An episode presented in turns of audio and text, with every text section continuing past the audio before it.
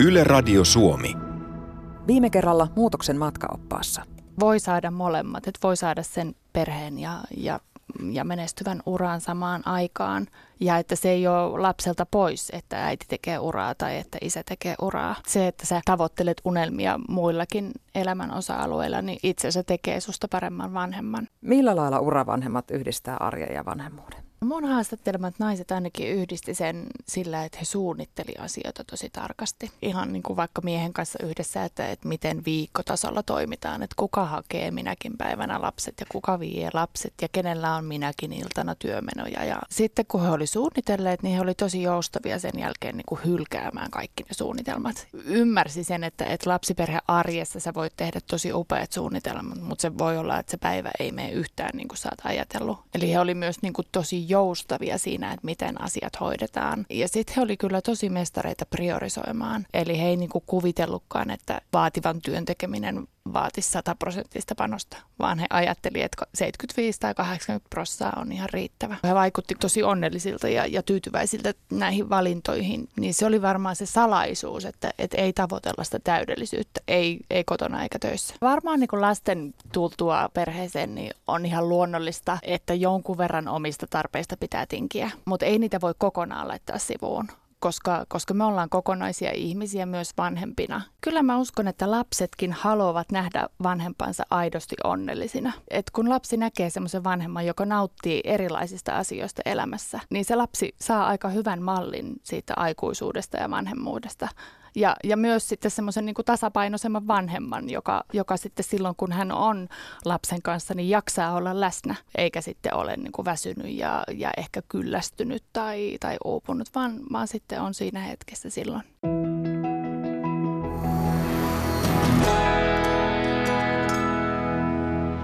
Halua muutokseen olisi, mutta jokin on tiellä. Joka aamu päätän, että tämä päivä on erilainen kuin eilinen, mutta illalla huomaan, että ei se ollutkaan. Ihan kuin joku muu, minua suurempi voima, pitäisi minua otteessaan ja estäisi minua elämästä niin kuin tiedän oikeaksi. On kuin toteuttaisin ennalta lukittua kaavaa päivästä, viikosta ja kuukaudesta toiseen. Miksi annan vallan elämästäni muualle? Tämä on Muutoksen matkaopas ja minä olen Maria Jyrkäs. Tervetuloa seuraan.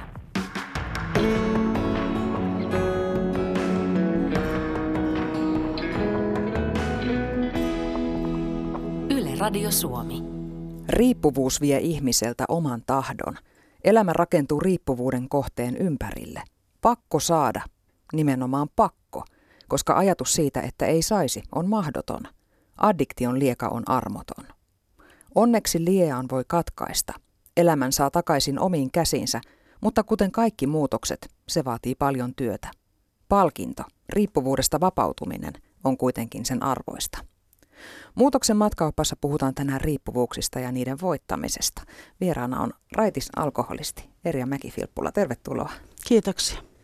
Miten sä huomasit aikanaan, että sun alkoholin käyttö ei ollut hallinnassa? Kyllä se pikkuhiljaa alkoi niin kuin mietityttämään, kun oli niin kuin tavallaan tuli sellainen pakko mielle, että on pakko esimerkiksi aamulla ottaa lasillinen viiniä tai juoda olutta tai jotain, että pikkuhiljaa rupesi miettimään, että onkohan tämä ihan oikein, että tekeekö kaikki muutkin näin. Kuvaile vähän, minkälaista sun elämä oli silloin ja minkälaista sun alkoholin käyttö oli? No oikeastaan se viimeinen vuosi oli semmoinen, että mä aina maanantai-aamuisin mietin, että, että tänään en ota yhtään mitään. Mä lähdin töihin ja kun mä tulin töistä, niin ikään kuin mun kroppa käveli jääkaapille ja kaato lasin viiniä. Ja sitten mä, sit mä sen join ja sitten mä niinku ajattelin, että no ei tässä nyt mitään hätää, että voidaan ottaa ihan hyvin toisenkin lasillisen, että ei se niinku, ei nyt kukaan nyt, ei se ketään haittaa, eikä mua. Ja tota, silleen se vaan meni ja tota, mä ajattelisin, että viimeisen vuoden aikana, se oli se pahin vuosi, se viimeinen vuosi tietysti, niin, niin, niin mä join vähintään yhden lasillisen viiniä päivässä viiva X määrää lasillista. Et viikonloppuisin mä join enemmän ja viikolla sitten vähemmän, mutta tota, että mä jouduin, kun mä jouduin kuitenkin mennä töihin, se haittaisi mun juomista tietysti, koska ja rajoitti jollain tapaa, niin, niin viikolla mä yritin juoda sitten vähemmän. No minkälaista elämä oli sitten viikonloppuisin, kun ei ollut, ei ollut pakollista töihin menoa? No se oli jotenkin sellaista, niin kuin, se tuntui niin kuin vapauttavammalta tavallaan, että mun ei tarvinnut niin kuin koko ajan ajatella sitä, että mun pitää aamulla niin kuin ajaa. Että, että nyt täytyy sanoa, että kun on raitistunut, niin aamut on ihania, kun ei tarvi edes ajatellakaan, että, että niin eikö voisi auton rattiin niin kuin nousta. Öm, ne aamut oli sellaisia tosi rankkoja. Mun mielestä oli kaikkein rankinta oli ne aamut. Ei pelkästään se, että oli huono olo, vaan oli niin kuin se morkkis ja semmoinen niin ajatus siitä, että, että tota, minkä takia mun piti taas eilen juoda näin paljon. Ja sitten, sitten, että jos mä otan nyt yhden vaikka oluen, niin jos mun olo sitten vähän parantuisi. Eli se oli niin kuin tavallaan se kierre, oli viikonloppuna heti jo aamusta, kun viikolla mä kuitenkin olin töissä sen päivän. Sä tuossa äsken sanoit, että se sun puolustus itsellesi oli tavallaan se, että eihän tämä nyt ketään haittaa. Mm. Haittaisiko se ketään? Kyllä se haittaisi, totta kai se haittaisi. Se haittaisi mun läheisiä ehdottomasti kaikkein eniten. Ja totta kai mun ystävätkin huomas. Oli, oli tosin, tosin paljon ihmisiä, jotka niin kuin, niin kuin, kun mä oon tullut tämän asian kanssa niin, kuin, niin sanotusti julkisuuteen ja on kertonut mun sairaudesta ihmisille, niin, niin, niin ne on niin kuin sanonut, että ei ne niin kuin tajunnut, että mulla on tuommoista tuommoista niin kuin riippuvuutta. Mutta mä sanoin, että no ettehän te mun kotiin nähnyt, että kuinka paljon mä siellä join. Että se on semmoista salailua kuitenkin tuo juo, juominen sitten. Olitko sä usein humalassa? Mä voin sanoa, että mä äm, olin varmaan, jos nyt puhutaan edelleen siitä viimeisestä vuodesta, niin, niin, niin mä useana iltana, mä aina sanoin, että mä en ole koskaan sipannut mihinkään. Mutta mä varmaan otin sen verran sitä viiniä, että kun mä menin nukkumaan, vaikka mä menin mun omaan sänkyyn, niin se oli sippaamista oikeasti. Että mä en niin kuin mennyt niin, kuin niin sanotusti nukkumaan. Mm. Mielikuva juoposta on henkilö, jolla ei ole elämä mitenkään hallinnassa. Semmoinen tyyppi, mm-hmm. joka on niin kuin täysin rappiolla. Sehän mm-hmm. on se stereotypia alkoholistista. Kyllä. Sä kävit töissä, mm-hmm. hoidit kaikki sun asiat, mm-hmm. hoidit kodin, perheen, Kyllä. laitoit ruokaa. Teit kotitöitä siinä, missä kuka tahansa perheäiti. Kyllä. Niin sä et vastannut semmoista ihan tyypillistä mielikuvaa. Luuletko sä, että se on se syy, miksi, miksi monien tuttujenkin oli sitten vaikea niin jälkeenpäin ymmärtää, että sulla on ollut tämmöinen ongelma? Joo, kyllä varmaan. Kyllä mäkin ajattelin itse sitä, että, niin, niin, että alkoholisti ja juoppo, niin nämä on semmoisia, jotka on tuolla sillan alla pussikaljan kanssa juopottelee, eikä niillä ole enää oikein kotia, eikä niillä ole oikein mitään. Että, mutta niin kuin, missä mäkin kävin hoidossa, niin, niin, niin siellä oli suurin osa työssä käyviä, ihan tämmöisiä niin sanotusti normaalia ihmisiä, että, että, että se ei tarvi olla tai alkoholismi ei tarvitse mennä sinne niin sanotusti sinne sillan alle, vaan ihan voi olla juova alkoholisti työssä käyvänäkin. Onko se jopa tyypillisempää? Kyllä mä voin kuvitella ja sitten mä voin sanoa, että niin, niin, niin mä ajattelisin, että Suomessa on tosi paljon mun kaltaisia viiniä tissuttelevia naisia, jotka ajattelee, että se on niin kuin se on vain hienoa, se on semmoista keski-eurooppalaista tapaa juoda viiniä. Mutta ja skumppa sopii tilanteeseen kuin tilanteeseen. Kyllä juuri näin, ja tota, niin, niin, että se ei niin kuin ole niin kuin alkoholistin merkki mikään viinijuominen, vaan se on hienoa. Mä sanoinkin, sanoinkin jollekin joskus, mä juttelin yhden raittiin alkoholistinaisen kanssa, että, että mä ajattelin se justiin näin, että kun mä juon viiniä, niin mä en voi olla alkoholisti. Että mä jopa niin kuin al- alkossakin niin keskustelin myyjän kanssa, että mistä rypäleestä on tämä tehty ja kuinka, että, että mä niitä halvimpia viiniä juo, juonut. Mä halusin, että se on tiettyä rypälettä. Mä tykännyt kaikista rypäleistä. Ja tota, niin tämä nainen sanoi, että joo, että, että niin hän oli vähän parempi juoppo. Että hän joi vain tota, niin, niin skumppaa, että, että niin, niin hän ajatteli, että hän on myös niin kuin sellainen vähän parempi, parempi ihminen, että ei hän niin kuin mitään – kossua juo. Oliko sulla sitten semmoisia hetkiä missään vaiheessa, että sä tajusit, että tämä on nyt ongelmallista tämä sun alkoholin käyttö, että kyse on riippuvuudesta? Kyllä, kyllä mulla monesti oli, oli tuota niin, Ja siinä viimeisenä vuonna justiin tuli, mä en, mä en ymmärrä mistä se tuli ja miksi se tuli, mutta mulla pyörin mielessä englanninkielinen lause, että I want my life back. Ja mä en käsittänyt sitä ollenkaan, että minkä takia se niin kuin pyörii mun mielessä. Ja otin varmaan siihen päälle taas yhden lasillisen viiniä. Ja tota, ja, ja, mutta kyllä mä niin kuin, kun mulle siitä mun perhekin mainitsi mun juomisesta, niin kyllähän mulla järki kuitenkin leikkaa sen verran, että niin, niin, ja leikkas, että, että mä rupesin miettiä, että onko, onko mä nyt oikeasti, onko tämä nyt oikeasti oikein ja onko, juoko kaikki näin ja, ja, ja että voiko mulla olla, voinko mä olla oikeasti alkoholisti. Mutta taas tämä sairaus tekee sen, että se pitää sen kiellon päällä siellä. Sä et missään vaiheessa oma-aloitteisesti hakeutunut hoitoon. Miten se tilanne sitten meni? Nykyään olet raitis, joten jotakin on tapahtunut tässä välissä. Joo, mä tulin tuolta Ylläkseltä tuota, niin, niin reilu kaksi puoli vuotta sitten, tai maaliskuussa tulee kolme vuotta täyteen, niin, niin, niin oli oikein kosteen mukava, mukava viikko takana ja mä olin aivan poikki ja, ja, ja mä pääsin kotiin, niin mun perhe oli siellä vastassa ja, ja tota, niin, niin, sanoivat, että, että tota, tuolla oikeassa hetkessä olisi Riitta mua odottamassa, että pitäisi mennä keskustelemaan mun alkoholin käytöstä. Ja tota, mähän sain ihan hirvittävän kohtauksen, että mun perhe pettää, petti mut ja haukkuu mua juopoksi ja alkoholistiksi. Ja vaikka kuitenkin jollain lailla jossain suhteessa järki koputteli tuolla, että hei, että nyt tämä on niinku oikeasti oikeasti hyvä juttu, että nyt vaan lähdet. Sut vietiin ikään kuin vieroitushoitoon. No vähän niin kuin joo, kyllä. Joo. Vähän oh. niin kuin pakosti hoitoon, pakkohoitoon. Hmm. Jossain vaiheessa sulle sitten on tullut selkeästi myös oma halu raitistua, koska sä olet edelleen raitis ja Ylläksen reissu oli, siellä taisi olla sitten viimeiset maljat.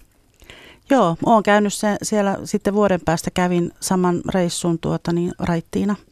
Että niin, niin. Mutta joo, tuota, kun mä aloitin sen hoidon siellä oikeassa hetkessä, niin tota, mä olin edelleen kiukkunen ja vähän semmoinen vastahakonen ja olin tavallaan kiel- kielto päällä edelleen. Mutta sitten, sitten kun mä kuuntelin sitä porukkaa, siellä oli vanhempia miehiä ja ker- ne kertoi omista kokemuksistaan ja kaikesta, niin mä ajattelin, että kun mä ensin ajattelin, että mä en sano siellä yhtään mitään – että mä oon ainakin ihan hiljaa.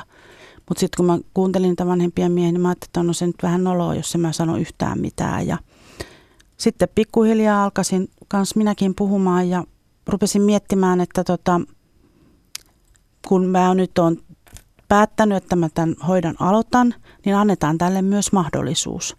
Ja sitten mä ajattelin, että kun mä tämän aloitan, niin mä, mä sitten ihan satalasisteen tämän homman, että tota, mä, niin, mä sitoudun tähän kunnolla ja, ja, ja katsotaan mitä tapahtuu. Ja hyvin on käynyt. Onko alkoholismi niin kuin mikä tahansa muu riippuvuus? Me puhutaan tämän illan aikana muistakin riippuvuuksista. Kyllä, kyllä niissä on kaikissa samat elementit.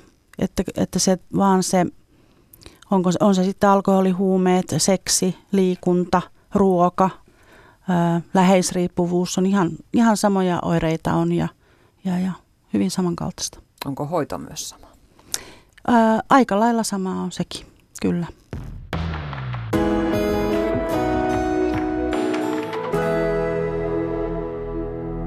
Muutoksen matkaappaa vieraana on tänään raitis alkoholisti Erja Mäki-Filppula. Alkoholismi on yksi riippuvuussairauksista ja riippuvuudella tarkoitetaan siis pakonomaista tarvetta kokea jokin tunnetila tai tehdä jotakin tiettyä toimintoa. Oletko sä Erja myöhemmin tajunnut, että miksi sä joit? Mistä se pakko sulle tuli? Mm. Mä tota, uskon, että, että se on lähtenyt kaikki siitä, kun viimeinen kolmas lapsi syntyi ja tota, mä pikkuhiljaa se ajautui semmoiseen, että tota, kun mä sain lapset nukkumaan, niin mä ajattelin, että mä rentoudun ja otan lasin viiniä. Ja, ja, ja siitä se lähti sitten pikkuhiljaa ja, ja, ja määrät kasvaa, kasvaa siinä vaiheessa, kun, kun, kun riippuvuus alkaa viedä. Mihin kaikkiin aineisiin tai toimintoihin tai mihin tahansa, mihin riippuvuus voi kohdistua? Kyllähän se voi kohdistua oikeastaan aika moneenkin asiaan, mutta tunnetuimmat tietenkin on alkoholi ja huumeet. Sitten on, on tota niin, niin, ää, seksi, liikunta, ää, ruokariippuvuudet on tosi, tosi tuota niin, niin, yleisiä myös. Sitten tosiaan mä mainitsin äsken tuosta läheisriippuvuudesta, että alkoholisti sairastuttaa läheiset ja läheiset usein sairastuu läheisriippuvuuteen. Läheisriippuvuuden oireet on hyvin samanlaiset kuin alkoholistinkin, mutta, mutta tota niin, niin, ja hoidetaan hyvin samalla tapaan. Että. Mutta sitten, sitten voi olla tietysti sokeririippuvuutta tai tupakka on myös yksi riippuvuus. Sitten on erilaisia toiminnallisia riippuvuuksia, mm. peliriippuvuus. Joo, peliriippuvuus ja mm. tämmöistä. Kyllä niitä on monenmoisia. Nykyään sä itse toimit vertaistukihenkilönä mm. riippuvaisille ihmisille. Oletko sä nähnyt riippuvuuksien koko kirjon? No onhan mä aika paljon nähnyt, että tota niin, niin. mutta niissä on kaikki, kaikissa yhtäläisyyksiä, että hyvin samanlaisia sairauksia. Mikä erottaa riippuvuuden terveestä toiminnasta? No kyllä mä sanoisin, että tota, voi jokainen omalla kohdallaan miettiä, että jos, jos esimerkiksi alkoholi alkaa pyörittää sun mieltä kaiken aikaa. Ei se, että sun ei tarvitse juoda koko ajan, mutta edes mietit sitä, että koska mä joisin tai koska mä voin juoda tai pitäisiköhän mun juoda vai saisinko mä juoda vai, vai kävisinkö alkossa vai kävisinkö kaupassa vai mitä. Että niin, niin se tavallaan se oma arkielämä häiriintyy siitä ajatusmaailmasta, mikä tuo pään sisällä käydään. Eli se on sitä riippuvuusajattelua. Riippuvuusajattelua nimenomaan. Mikä sen sitten selittää, että kenestä tulee riippuvainen ja kenestä ei? No tuota niin, niin meillä, on, meillä on perimässä on, on hyvä, hyvä tuo, hyvät mahdollisuudet joillakin saada tuota riippuvuussairaus. Ja myös on, myös on tota niin, niin, tuolla aivoissa, aivoissa toiminnallisia ongelmia, että, että niin sieltä. Mutta sitten tietysti se pitää olla se tapahtuma ja, ja, ja pitää olla toimintaa. Et jos et sä juo alkoholia, niin ei susta alkoholistia tule. Ja ö, alkoholismikin on semmoinen, semmoinen tuota, hiljalleen kehittyvä sairaus, niin kuin kaikki riippuvuudet varmaankin, että ei ne hirveän nopea. No toisaalta tulee ehkä nopea, nopeampaa tahtiin, mutta niin, niin, niin, niin mulla ainakin voin sanoa, että mulla meni semmoinen 15 vuotta, että pääsi siihen viimeiseen vuoteen. Kuinka paljon tuohon eri riippuvuuksien puhkeamiseen liittyy jonkunnäköiset tunneelämän onko se nyt sitten ongelmia tai, tai puutostiloja tai mitä ne voi olla, kun säkin sanoit, että sulla oli raskas lapsiperhearki, mm, sä mm. joit, että sulla olisi hetki aikaa itsellä rentoutua. Joo. Kyllä tämä on ihan tunneelämään vaikuttava sairaus voimakkaasti myös. Kyllä, kyllä mä uskon, että niin, niin. se on yksi suuri, suuri vaikutus. Aina, aina ajatellaan, että mä otan nyt johonkin murheeseen vähän alkoholia mä rentoudun ja mun ei tarvitse enää niin, niitä asioita sitten miettiä, mutta eihän se mitään paranna. Toiset on juonut esimerkiksi jännittämiseen, jännittää kauheasti jotkut sosiaaliset tilanteet ja Monet ongelmasyöjät ruokariippuvuudesta mm. kärsivät ovat kertoneet, että he syö kaikkiin tunnetiloihin. Mm, kyllä, kyllä. Mikä sen sitten selittää, että miten se riippuvuuden kohde valikoituu? Toisista tulee syöppöjä ja toisista tulee juoppoja, juoppoja ja niin. toisista tulee seksiaddikteja ja joistakin työnarkomaaneja. Niin, en mä tiedä. Kai se on sitten tota, vähän mihinkä, mihinkä tota niin, niin, ajautuu. Et sitten saattaa olla, riip- tuota, alkoholisteilla saattaa olla siinä rinnalla joku toinenkin riippuvuus, esimerkiksi peliriippuvuus. Toisilla on seksiriippuvuus. Eli ne ruokkii toisiansa. Että molemmista riippuvuuksista pitäisi päästä pois. Ja joskus sitten käy silleen, että, että tota, valikoituu joku kolmas riippuvuus sieltä sitten. Mutta se tarkoittaa lähinnä sitä, että ei ole päässyt sitä riippuvuusajattelusta pois. Mä oon kuullut tämmöisenkin, että tota, se ihan ensimmäinen riippuvuus on se, mikä on niin se vaikein nitistettävä. Mm. Ja sitten kun siitä pääsee, mm. niin, niin sen jälkeen alkaa olla ikään kuin, niin kuin paremmilla, selvemmillä vesillä jo. Joo, tavallaan siinä on se pääriippuvuus olemassa ja sitten äh, jotkut on myös te, tai sille, että ne on päässyt sitä pääriippuvuudesta pois, mutta ottaneet sieltä jonkun muun riippuvuuden ja, ja, ja mutta kuitenkin tavallaan siihen, jos ei sitä riippuvuusajattelusta pääse pois, niin jossain elämänvaiheessa kuitenkin päädytään siihen pääriippuvuuteen. Niin, niitä tarinoita kuulee paljon, että ihminen on vaikka raitistunut tai lopettanut mm. huumeiden käytön mm. ja nykyään on maaninen juoksija. Niin, aivan, kyllä. Eli, eli onko siinä sitten kuitenkin se sama ajattelu, mikä jotenkin siellä taustalla no, jyllää? kuulostaisi kovasti siltä. Mutta onko siitä sitten, että mitä haittaa siitä on, jos on riippuvainen vaikka liikunnasta? Liikuntahan on terveellistä. Joo, mutta sitten kun se menee överiksi sekin homma, niin, niin olimme kohtuuttomia kaikessa, sanotaan tuolla AAn kirjallisuudessa, että, että riippuvuusajattelija, joka ajattelee riippuvuusajattelulla, niin, niin, niin on kohtuuton joka toiminnassa sitten kyllä.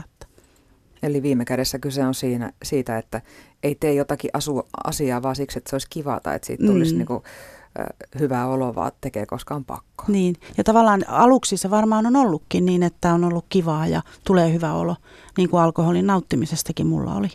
Mutta sitten, tota niin, sitten se lopuksi menee siihen pakkomielteiseen toimintaan. Yle Radio Suomi.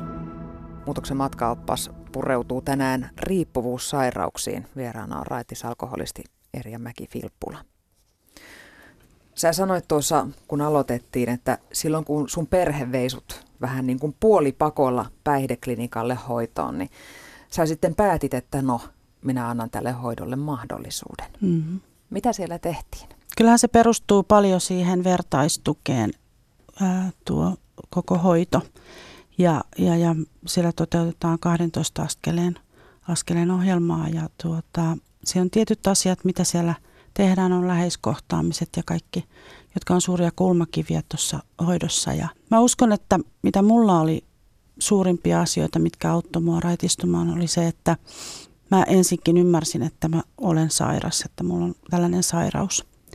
Mikä sua auttoi sen tajuamaan, että mikä, mikä viimein sai sut myöntymään, että okei, tämä ei olekaan ihan normaalia? Ehkä, ehkä sitten kun käsiteltiin asioita ja mä sain tietoa tästä sairaudesta enemmän, niin mä niin kuin pikkuhiljaa, mun, mun järki kuitenkin niin kuin yritti niin kuin nujertaa sen riippuvuuden. Mä oon aina sanonut, että se riippuvuus on mulla tuossa tuossa tuossa vasemmalla olkapäällä.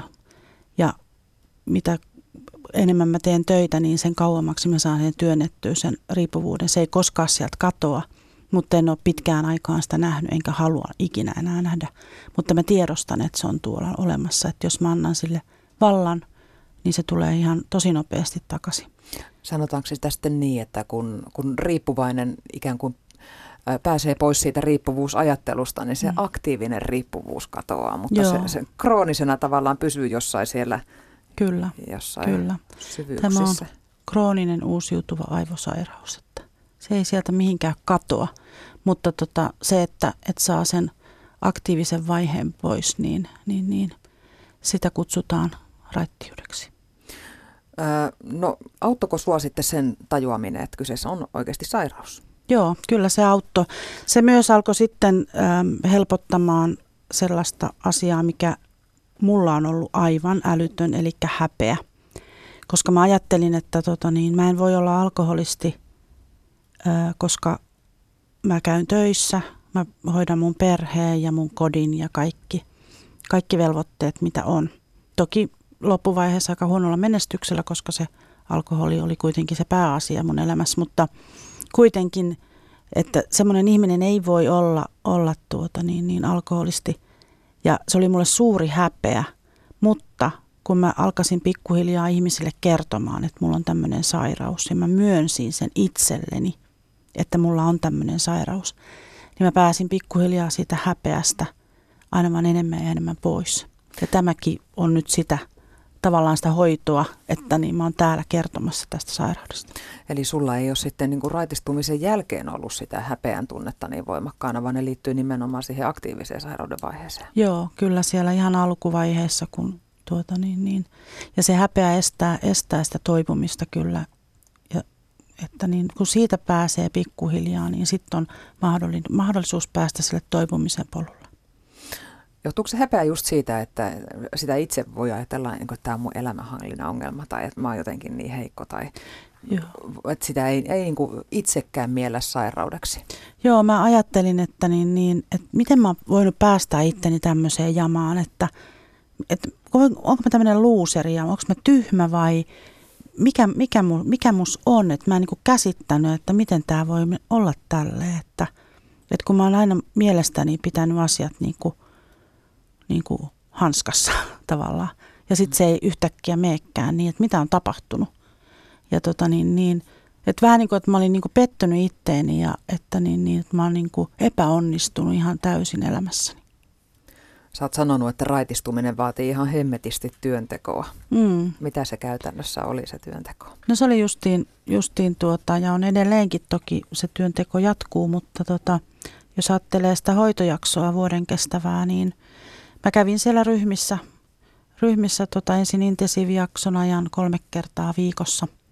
Ja sen jälkeen periaatteessa kerran viikossa, mutta, mutta tota, saatoin olla, olla siellä muutenkin kyllä, että – ja luin kirjallisuutta ja, ja, ja tein itse tutkiskelua ja kaikkea, kaikkea mitä käskettiin, niin, niin, niin, niin se on se, että sanotaan, että ensimmäisen, ensimmäisen puolen vuoden aikana mun, pää, mun päässä kävi semmoinen prosessi koko ajan, että mä ajattelin, että, että rauhoittuukohan tämä koskaan tämä tilanne, että vai joudunko mä koko loppuelämän kaiken aikaa miettimään mun sairautta. Mutta sitten puolen vuoden, puolen vuoden rajapyykillä suurin piirtein ehkä justiin loksahti näitä asioita oikeasti, että niin kuin mun tajuntaan, että tämä on sairaus, niin silloin se häpeäkin sieltä lähti. Että silloin niin kuin lähti tavallaan se toipuminen niin kuin oikein vauhtiin kunnolla. Oliko sulla missään vaiheessa, tekikö sulla tiukkaa tämä paraneminen vai, tai oliko missään vaiheessa semmoista oloa, että hanskat tiskiin ja alkoi? Ei, ei. Että mulla oli ehkä pari kertaa sellainen hiipi mun mieleen, tai se riippuvuus, joka tuolla vasemmalla puolella oli, tai on vieläkin, niin, tota, niin, niin että, että minkälaista olisi, niin kuin tiedätkö, maistaa vaikka lasiviiniä tai jotain näin. Mutta sitten mä ajattelin heti, että mä en päästä edes tuommoista ajatusta nyt mieleeni, koska mä en halua sitä. Mä, mä tiedän justiin, miltä se viini maistuu – ja mä tiedän, mitä sitten tapahtuu, jos mä otan yhdenkin huikan. Onko se riippuvu- riippuvuuksien suhteen niin, että jos sillä riippuvuudella paikataan jotakin tunneelämän aukkoa, niin sitten siihen paranemiseen liittyy se juttu, että niistä tunneelämän ongelmista pitää jotenkin tulla tietoiseksi ja niiden kanssa pitää tehdä myös selväksi. Joo, kyllä. Il, ilman muuta, että kyllä, kyllä siinä pitää vähän miettiä, että minkälainen minkälainen ihminen mä oikein oon ja, ja tota niin, niin, miten mä tätä elämää haluan elää. Että haluanko mä edelleen juoda ja elää sitä elämää vai haluanko mä olla raittiina ja elää tätä elämää, mitä, mitä mä oon niin kuin saanut maistaa jotain mahtavaa elämää, tämmöinen raittiselämä. Sanotaan, että riippuvuus ei parane koskaan ja samaa säkin sä tässä oot jo pari otteeseen mm. sanonut. Missä se raja kulkee jossa ihmisellä itsellään on niskalenkki siitä riippuvuudesta? Mitkä on sen merkit, että tilanne on hallinnassa? Niin, että olisi niin kuin toipunut tavallaan. Hmm. No tota niin, niin.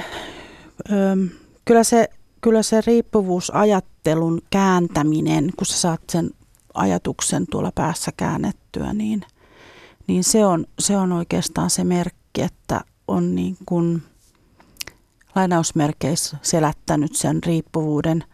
Ja edelleen sanon, että, että niin, niin ei se katoa sieltä mihinkään, mutta se, että ei tarvi, ja kun ei tarvi ajatella sitä riippuvuus, riippuvuuden kohdetta mun, mun tilanteessa alkoholia niin kaiken aikaa, niin, niin siinä kohtaa voi alkaa sanomaan, että alkaa olla raitis. Onko se sitten sama logiikka minkä tahansa riippuvuuden nitistämisessä? Kyllä se varmaan on, että niin, niin, ruokariippuvuus on, on mun käsitykseni mukaan vähän hankala. Mutta tota, niin, niin, ilman niin, ruokaa ei voi elää. Niin, kun se, niin että, että alkoholisti silloin tasan kaksi vaihtoehtoa, joko juo tai et juo. Mutta tota, ruokariippuvuuksissa ei tosiaan voi oikein lopettaa sitä syömistäkään. Ja tota, niin, niin se on vähän erilainen tietysti. Se on, on ahmimista ja kaikkea, mutta niin, niin, niin, niin siinäkin on se riippuvuusajattelu kyllä, mikä, mikä on se, niin kuin se ydinjuttu. Sanoit tuossa, että vertaistuki oli ihan kullanarvoinen sun Joo. toipumisessa. Pystyykö mitään riippuvuutta hoitamaan noin niin kuin omiin päin? Onhan niitä paljon ihmisiä, jotka on raitistunut ilman mitään ver- vertaistukia tai mitään hoitoja. Ja mäkin ajattelin, ajattelin silloin aluksi, että mä oon, mä oon aika päättäväinen tyyppi sille, että, että, niin, niin, että mä voisin niin kuin, tai mä ajattelin, että mä voisin tämän hoitaa kyllä ihan itsekseenkin, mutta niin, niin, sitten mä ajattelin kyllä kuitenkin, järki tuli siihen sitten, että, että jos toi on helpompi tapa ää, käydä toi hoito ja saada sieltä kautta sitten enemmän apuja ja näin, niin miksei ota, ota vastaan sitä. Ja en ole kyllä katunut päivääkään. Että tota, kyllä mä täytyy sanoa, että mä oon saanut ihan älyttömän paljon hyviä ystäviä, uusia ystäviä tuolta vertaisporukasta ja, tota, ja, ja ihania keskusteluja ja mahtavaa avautumista ja, ja kaikkea, että niin, niin, olen ikionnellinen, kun lähdin. Entä sitten se perhe, mm. joka väkisin sinut hoitoon vei? Joo. Miten he kulki rinnalla siinä sun paranemisen aikana? Joo, kyllä ne oli hirvittävän onnellisia, että mä valitsin ton hoidon. Ja ensin ne ajatteli, että niin, niin voi olla, että äiskä sanoi, että ei se mihinkään mene. Ja koska olin niin kiukkunen silloin aluksi, mutta tota, kyllä tyttäret on ainakin tota, niin, tosi onnellisia ollut ja, tota, ja, ja ylpeitä äidistä tällä hetkellä, että niin, niin, äiti on raitis.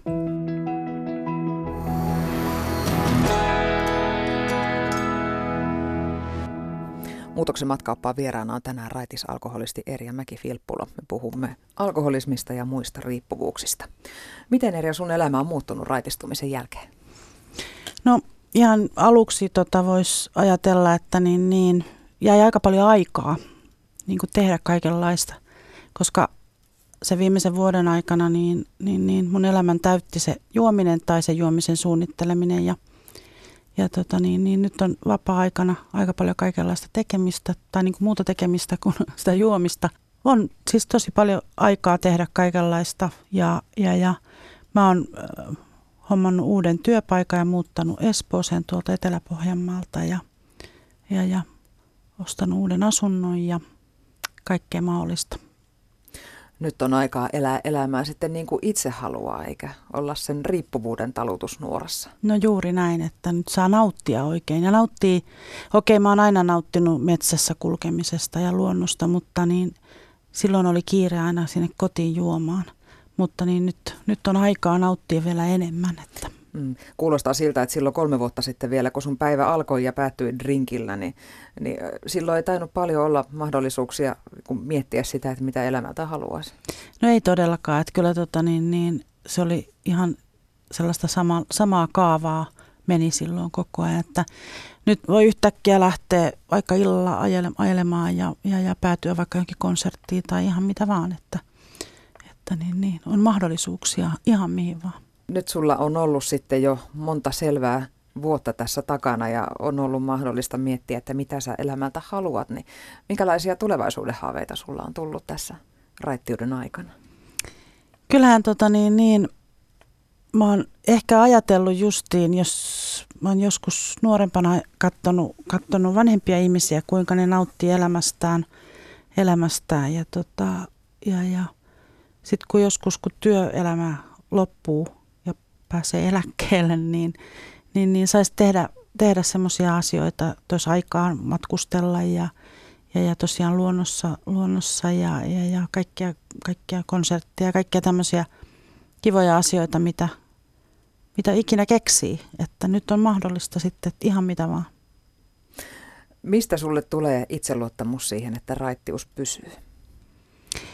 Se mä, oon, mä oon ajatellut sen asian sille, että joka kerta, jos mulla tulee pienikin välähdys mieleen, että mä haluaisin kokeilla tai, tai, tai jotain, että, pystynkö mä juoda lasin viiniä, että mitään ei tapahdu sen kummempaa, niin mä mietin aina niitä aamuja. Että ne oli niin kauheita, että mä en, mä en halua siihen palata enää. Niin, että mä ajattelen, että niin kauan kun mä ajattelen tämän asian näin, niin niin kauan mä pysyn raittiina. Sä nykyään autat itse muita riippuvaisia. Mitä he sulta kysyvät, kun he tulevat hoidon piiriin? Et tietävät, että sä oot elänyt läpi sen saman, missä he sillä hetkellä ovat. No moni, moni tuota kamppailee kyllä sen häpeän kanssa, että, että se on semmoinen yksi, yksi asia ja, ja, ja ehkä, ehkä jotkut kysyy sitä, että niin, niin onko mä koskaan ajatellut, että jos mä ottaisin yhden lasillisen vielä, että ehkä justiin siinä alkuvaiheessa ihmiset ajattelee, että, että mä käyn tämän hoidon ja sit musta tulee ihan normaali ihminen ja se sairaus katoaa. Hmm. Mm. Niin se ei taida olla. Ei se taida olla niin. Mm. Jos tunnistaa kärsivänsä jostakin riippuvuudesta, ei välttämättä alkoholismista, mm-hmm. ihan mistä tahansa, ja haluaa elämän takaisin itselleen, mm-hmm. niin kuin sinäkin halusit, mm-hmm. I want mm-hmm. my life back, mm-hmm. niin mistä, mistä kannattaisi lähteä liikkeelle? No kyllä mä sanoisin, että, että päihdeluentoja ja tämmöisiä infotilaisuuksia varmaan ympäri Suomen järjestetään. Ja tota, osallistuu semmoiseen, missä saa tietoa tästä sairaudesta. Ja sitä myöten sitten lähtee ihan reippaasti hoitoon, koska, koska tota niin, siitä, siitä tuota, ei ole mitään muuta kuin hyvää, vaan se, vo, se on, alku on hankala ja, ja, ja siellä on se kielto päällä ja siellä on paljon asioita, mitkä tota, harraa vastaan. Se riippuvuus harraa siellä sitä järkeä vastaan, mutta tota, lopussa kiitos seisoo ja saa elämän takaisin, että takaan sen, jos sen työn tekee kunnolla. Muutos on aina hyppy tuntemattomaan, mutta raitistumisessa tai riippuvuudesta irtipääsemisessä se muutos taitaa aika takuu varmasti olla ainakin parempaan suuntaan. On joo, ja sitten välillä tota, miettii, että tai niin, ja mä muistan, kun hetkinen, mä, niin mä tulin Helsinkiin jo ekan kerran, kun mä olin raitistunut, niin mä rupesin katsoa, että niitä on tämän näköinen paikka. Koska aina mä olin, kun mä olin Helsinkiin tullut tuolta Pohjanmaalta, niin olin junamatkalla jo juonut aika paljonkin sitä viiniä. Niin kyllä se ö, selvinpäin näytti Helsinkikin ihan erilaiselta. Yle Radio Suomi. Aina suorana, aina läsnä. Muutoksen matkaopassa puhuttiin tänään riippuvuuksista ja alkoholismista. Vieraana on raitis alkoholisti Erja mäki ja nyt ruvetaan käymään läpi näitä keskustelun aikana tulleita kysymyksiä. Nimimerkki merkityksellistä elämää etsimässä kirjoittaa näin. Ajattelen, että riippuvuuksissa on kyse itserakkauden puutteesta, eli on kyvytön rakastamaan itseä. Silloin ei tietenkään osaa rakastaa muitakaan, kun ei välitä itsestään on valmis tekemään asioita, jotka vahingoittavat itseä. Eikä se haittaa, kun omaa elämää ei näe arvokkaana – Tarvii nautintoaineita, jotta edes hetkellisesti tuntuu hyvältä. Eikä se ole väärin, kun arvotonta voi tuhota. Sitä toivoo, että joskus kokisi elämän niin merkityksellisenä, että ei vahingoittaisi itseä ja läheisiä. Nyt yritän löytää merkitystä ja päästä samalla riippuvuuksista eroon psykoterapian avulla. Ongelmina erityisesti riip- työriippuvuus ja tupakointi, mutta voin jäädä kiinni mihin tahansa, sarjoihin, seksiin, kirjoihin ja niin edelleen. Kuulostaako tutulta ajatukselta? No menisin just sanoa, että kyllä toi kuulostaa hyvin omilta ajatuksilta silloin juovalta ajaltakin, että, että tota niin, niin, on hyvin tuttua tekstiä. Oliko sulla semmoinen olo, että sun elämällä tai sulla ei ole mitään arvoa? Joo, oli hyvin, hyvin sellaisia ajatuksia, oli oikeastaan tosi paljon. Ja mitä enemmän sitä joi, niin sitä arvottomammaksi itsensä tunsikin. Miten semmoisesta ajatusten kierteestä pääsee irti? No kyllä se alkoholin tai sen riippuvuuden saaminen pois elämästä, se on kyllä se avain. Siinä nousee itsearvostus samalla. Mm, kyllä. Seuraavaksi tulee kysymys alkoholistin auttamisesta ja tukemisesta. Ystäväni ryyppää rajusti jo vuosikausia, tappaa itsensä viinalla. Olen yrittänyt häntä auttaa, mutta ei hän anna. Ei edes lähde lääkäriin puhumaan hoitoon lähdöstä. Auttakaa minua auttamaan. Joo, munkin ystävä sanoi joskus vuosia sitten, että tota, niin, onko mä ajatellut, että miten, kuinka paljon mä juon. Ja mä olin kanssa tuommoinen, että ei, unohdetaan koko keskustelun aihe, että mä en halua puhua tuommoisesta asioista mitään. Tuota, toi kuulostaa nyt siltä, että tuossa olisi varmaan ihan järkevintä, järkevintä tuota, niin, niin ehkä, ehkä tota, niin, joka se kuulostaa tosi rajulta, mutta hylätä se ystävä, koska se, ei, se, ei, se on siinä mielentilassa tällä hetkellä, että niin, niin ei kukaan voi auttaa. Se on, hän itse pystyy auttaa itteensä, että jos ei se halua sitä ollenkaan, niin kukaan muukaan ei voi tehdä sillä asialla mitään. Tässä kai käy aika ilmiselvästi esiin se, että niin kuin missä tahansa riippuvuudessa, niin, niin tässäkin tapauksessa, että, että, että sen sairaan pitää itse haluta parantua. Mm, kyllä, kyllä. Tietenkin aina sysäyksen pystyy antamaan, niin kuin mulle antoi mun perhe, niin kuin potkun perseelle oikeasti suoraan sanottuna. Mutta tota, niin, niin se, että jos en mä olisi ollut vastaanottavainen, niin en mä olisi tässä nyt. Että mä olisin, mä joisin edelleen, olisinko hengiskäintiä. Seuraava viesti kuuluu näin. Hei, tunnistan itseni täysin keskustelusta. Vuonna 2009 itse heräsin ensimmäisen kerran omaan alkoholin käyttööni. Meni jonkin aikaa, kunnes tajusin täysin, että näin ei voi jatkua. Syyllisyys ja morkkis joka ryypyn jälkeen. Taas sorruin, vaikka päätin ei tänään. Olen ollut nyt raittina jo usean vuoden. Mieheni ei ymmärtänyt sairautensa todellisuutta ja vakavuutta. Hän menehtyi ennenaikaisesti 56-vuotiaana. Itse sain myös apua ja tukea oikeasta hetkestä. Pääsin irti pikkuhiljaa katkeruudesta, vihasta ja läheisriippuvuudesta. Elämä alkoi tuntua elämisen arvoiselta. Miestäni kaipaan. Hän valitsi toisin. Kiitos teille ja voimia kaikille, jotka haluavat irti riippuvuudesta. Se on todellakin mahdollista, näin kirjoittaa Päivi. Tässä on mm. kaksi erilaista tarinaa, miten voi käydä tuo Kyllä. yhden viestin sisällä. Joo, ei, ei, kaikki ei välttämättä pysty raitistumaan, vaikka, vaikka tuota niin, niin, me haluttaisiin niin, että se on ikävä kyllä näin, että joskus, joskus on tämä riippuvuus niin kova, että siihen ei auta mikään. Että niin kuin mä sanoin, että siellä pitää olla sitä omaa tahtoa kuitenkin takana. Ja mahtava tarina, että, että niin, niin, muuten tuo. Mm. Hän on parantunut monesta muustakin riippuvuudesta. Mm, mm. Kyllä. Kiitos ohjelmastani, jota vahingossa aloin kuunnella. Itse raitistuin noin kymmenen vuoden juomisen jälkeen reilu vuosi sitten. Olin myös teini-ikäisten äiti, työssä käyvä tuskin moni uskoisi kuinka pohjalla kävin. Minulle oman tilanteeni myöntäminen auttoi. Lähdin etsimään apua, katkaisu ja AA-ryhmät. Nyt pärjään jo hyvin ilman vertaistukeakin, mutta joka päivä, joka ikinen päivä muistan, että olen alkoholisti. Sain elämäni takaisin enkä enää halua menettää sitä. Kiitollisuus kantaa. Alkoholismi on kamala sairaus, mutta siitä voi parantua. Mm, Tämä on tosi kohottava viesti kanssa. Niin, juuri näin.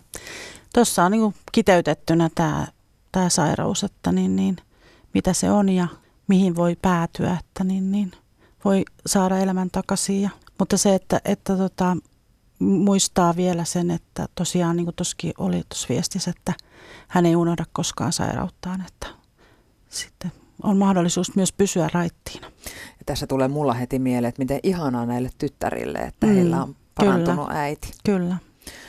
Tässä muuten mainitaan katkaisuhoito. Mm. Auttaako se? Kyllä se varmaan auttaa joitakin. Kun katkollahan Joo. monet käyvät ihan montakin kertaa ihan vaan katkaisemassa sen putken. Joo, mä en ole itse käynyt katkolla. Mä menin suoraan tuonne oikeaan hetkeen, mutta tota, niin, niin, mm, mitä, mitä mä oon kuullut ketä, ketä sielläkin on ollut hoidossa, niin on käynyt moneen moneen kertaan katkolla ja tota, siellä tavallaan hoidetaan heidän mielestä siis ihminen siihen kuntoon, että, että pystyy taas jatkamaan juomista. Mutta se oli heidän, heidän mielipide, eikä en, en tiedä sen paremmin, mutta...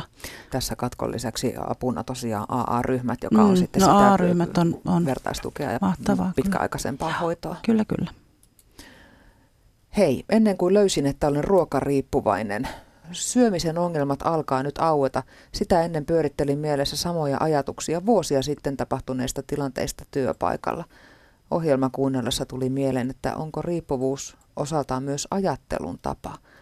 Jotenkin riippuvuuden mieltää enemmän toiminnaksi, nimimerkki mm. KK. Sähän puhuit tuossa pitkään, että se on se riippuvuusajattelu nimenomaan. Joo, kyllä se on se riippuvuusajattelu, joka määrit, määrittelee tavallaan sitä toimintaa, tai niin mä sen ajattelen ainakin itse. Että tota, niin kuin mä sanoin, että kun mä tulin töistä, vaikka mä olin päättänyt, että mä en juo mitään, mutta se ajattelun kautta tapahtui se toiminta, että mä kuljin sinne jääkaapille ja otin sitä viiniä, että, että niin näin mä sen ajattelen. Ensin tuli ajatus, sen jälkeen toiminta. Niin, mä huomasin itse, mutta mun kroppa menee sinne. Mm. että mm, juuri näin. nimimerkki nyt täysin päihteettömänä 10 vuotta kirjoittaa. Olen ollut riippuvuuskierteessä 25 vuotta ja menettänyt koko omaisuuteni neljä kertaa. Ensin peliriippuvaisena pelasin noin kymmenessä vuodessa omat varastetut ja lainatut rahat. Lopetin pelaamisen vertaistukiryhmässä, mutta aloin täyttää tyhjötä viivalla ja huumeilla itsetuhoisesti. Menetin perheeni, työpaikkoja ja velkaannuin lisää. Raitistuin, mutta söin kaikkiin tunteisiin. Lihoin 150 kiloiseksi ja kuolema oli lähellä. Taas tuen avulla laihdutin 60 kiloa ja aloin harrastaa liikuntaa useita kertoja viikossa. Velkoja on loppuelämäksi, mutta päivä kerrallaan. Ja tosiaan nimimerkki nyt täysin päihteettömänä 10 vuotta. Tämä on kyllä aplodien paikka, että tämän mm. kierteen on saanut poikki. Kyllä. Ja elävä esimerkki siitä, miten riippuvuus voi sitten korvautua uudella. Joo, tässä on hyviä, hyviä, hyviä esimerkkejä, tosi hieno tarina. Ja on tosi iloinen, että tota, niin, niin nyt ilmeisesti kaikki on kohtalaisen hyvinkin. Ja, ja päivä kerrallaan me mennään, mennään näiden sairauksien kanssa. Sitten täällä tulee eri suora kysymys sulle. Oletko juonut yhtään alkoholia raitistumisen jälkeen? En. Etkä ilmeisesti aio sitten En. ikinä enää juodakaan. En. Miten nuorten riippuvuuksien hoito eroaa aikuisten hoidosta? Mistä tietää, että nuorelle pitää hankkia hoitoa tai jopa pakkohoitoon? Tuolla oikeassa hetkessä on ollut ihan alaikäisiäkin hoidossa, että tota, ihan samanmoista sairautta on kyseessä kuin aikuisillakin, että alkoholismiin tai muihin riippuvuuksiin pystyy tai voikin sairastua ihan nuorella iälläkin, että ei ole mitään aikapaalua tai ikäpaalua, että pitää olla sen ja sen ikäinen ja sitten vasta voi sairastua. Että, Hmm. että niin, niin. Nykyään puhutaan nuorten kohdalla esimerkiksi niin peliriippuvuudesta tai kännykkäriippuvuudesta. Kyllä. Ja kyllähän ne huume- ja viinakokeilutkin voi hyvin nuorena alkaa. Kyllä. Voiko alaikäisen viedä väkisin hoitoon? Mä en tiedä, miten laki sanoo, mutta tota niin, niin. Kai, sitten toisaalta niissäkin on sitten, jos sitä haluaa parantua tai toipua, niin jos sitä ei ole ollenkaan sillä nuorella, niin sitten on toisaalta turhaa sinne raahata, koska, koska tota niin, jos ei se järki tuu siellä yhtään sitten niin kuin vastaan. Että. No tuossa aluksi heti mainittiin, että riippuvuus on osittain periytyvää. Mm, Jos, jos itsellä on vaikka riippuvuustausta mm, ja on sen riippuvuutensa kanssa nyt niin, että se ei ole aktiivisena mm, ja on perheellinen, mm. pitääkö jotenkin erityisen huolissaan olla niistä jälkeläisistään, ettei se siirry eteenpäin? Kyllä, tavallaan joo. Mä, mä oon kyllä keskustellut mun tyttärien, mulla on tosiaan kolme tytärtä, ne on aikuisia kaikki. Me ollaan keskusteltu tästä sairaudesta tosi paljon, että ne tajuaa sen, että niillä on, on tuota niin, mahdollisuus saada perimässä tämä sairaus myös. Ja tota, että tavallaan niin kun, kun ne tietää tästä sairaudesta ja tiedostaa tämän asian, ne pystyy itsekin vähän itteensä katsomaan, että, että niin, niin, että miten, miten tilanteet menee ja, ja, ja, ja jos sitten käy niin, että joku niistä vaikka sairastuu, niin ainakin tietoa niillä on, että, että pystytään sitten siihen asiaan ottaa kiinni. Tänne on tullut tosi paljon viestejä. Me ei ehditä näitä kaikkia käymään tässä läpi, Mhm. mutta otetaan yksi vielä. Mm. Nimimerkki Retifus. Hei, mieleeni tuli, että aivan liian vähän hoitotilanteissa puututaan niihin asioihin, jotka ovat riippuvuuksien takana, joilla esimerkiksi peitetään nämä asiat ja turrutetaan mieli. Ne ovat ne asiat, joihin törmätään ja jotka on kohdattava, kun ollaan pääsemässä irti riippuvuudesta. Kohtaaminen voi olla liian raskasta ja se voi sysätä takaisin retkahdukseen. Tähän kohtaamiseen on oltava valmis, muuten muutos ei ole mahdollista. Psyykkinen riippuvuus ei poistu, vaikka teknisesti ei otakaan enää esimerkiksi alkoholia. Mm, kyllä, joo, juuri näin. Mutta tota, mm, missä mä olin hoidossa, niin se oli vuoden kestävä hoito ja mä tota, uskon, että aika on se yksi sellainen hyvä asia, että se kestää vuoden verran se hoito. Ja, ja tota niin, niin toki, toki sen jälkeen myös jatketaan itse sitä hoitoa, mutta, mutta, mutta se on, se on, tämä on rankka, rankka sairaus ja tämä toipuminen vaatii tosi paljon töitä ja niiden asioiden käsittelemistä ja puhumista ja kuuntelemista ja kaikkea, että ei, ei tämä ole helppoa, helppoa aikaa ollut missään tapauksessa, että, että niin, niin se jokainen tietää, joka on käynyt läpi, läpi tätä toi- toipumisprosessia. Sä varmaan tunnet itse nykyään aika hyvin. No kyllä mä välillä tota mietin, että ai jaa, että onko mä tämmöinen. Ja kyllä niin kuin tuli uusia piirteitä itsestä. Että, että, että, ja sitten se tavallaan suhtautuminen eri asioihin raittiina. Että niin siinäkin on vissi ero kuin silloin, kun on jotakin juonut. Kiitos paljon vierailusta Muutoksen matkaoppaassa Erja Mäki-Filppula. Kiitos. Ensi kerralla Muutoksen matkaoppaassa puhutaan haitallisista ihmissuhteista. Onko elämässäsi ihminen, jonka seurasta tulee huono olo, mutta joka jotenkin kuitenkin tuntuu pitävän sinua otteessaan? Tällaisia ihmissuhteita kutsutaan koukuttaviksi suhteiksi ja niistä saapuu kertomaan aiheesta kirjan kirjoittanut Susanna Ruuhilahti. Yle Radio Suomi.